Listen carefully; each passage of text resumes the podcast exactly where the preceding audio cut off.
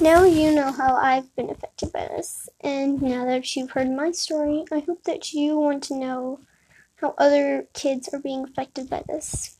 Children don't have a voice, and they should.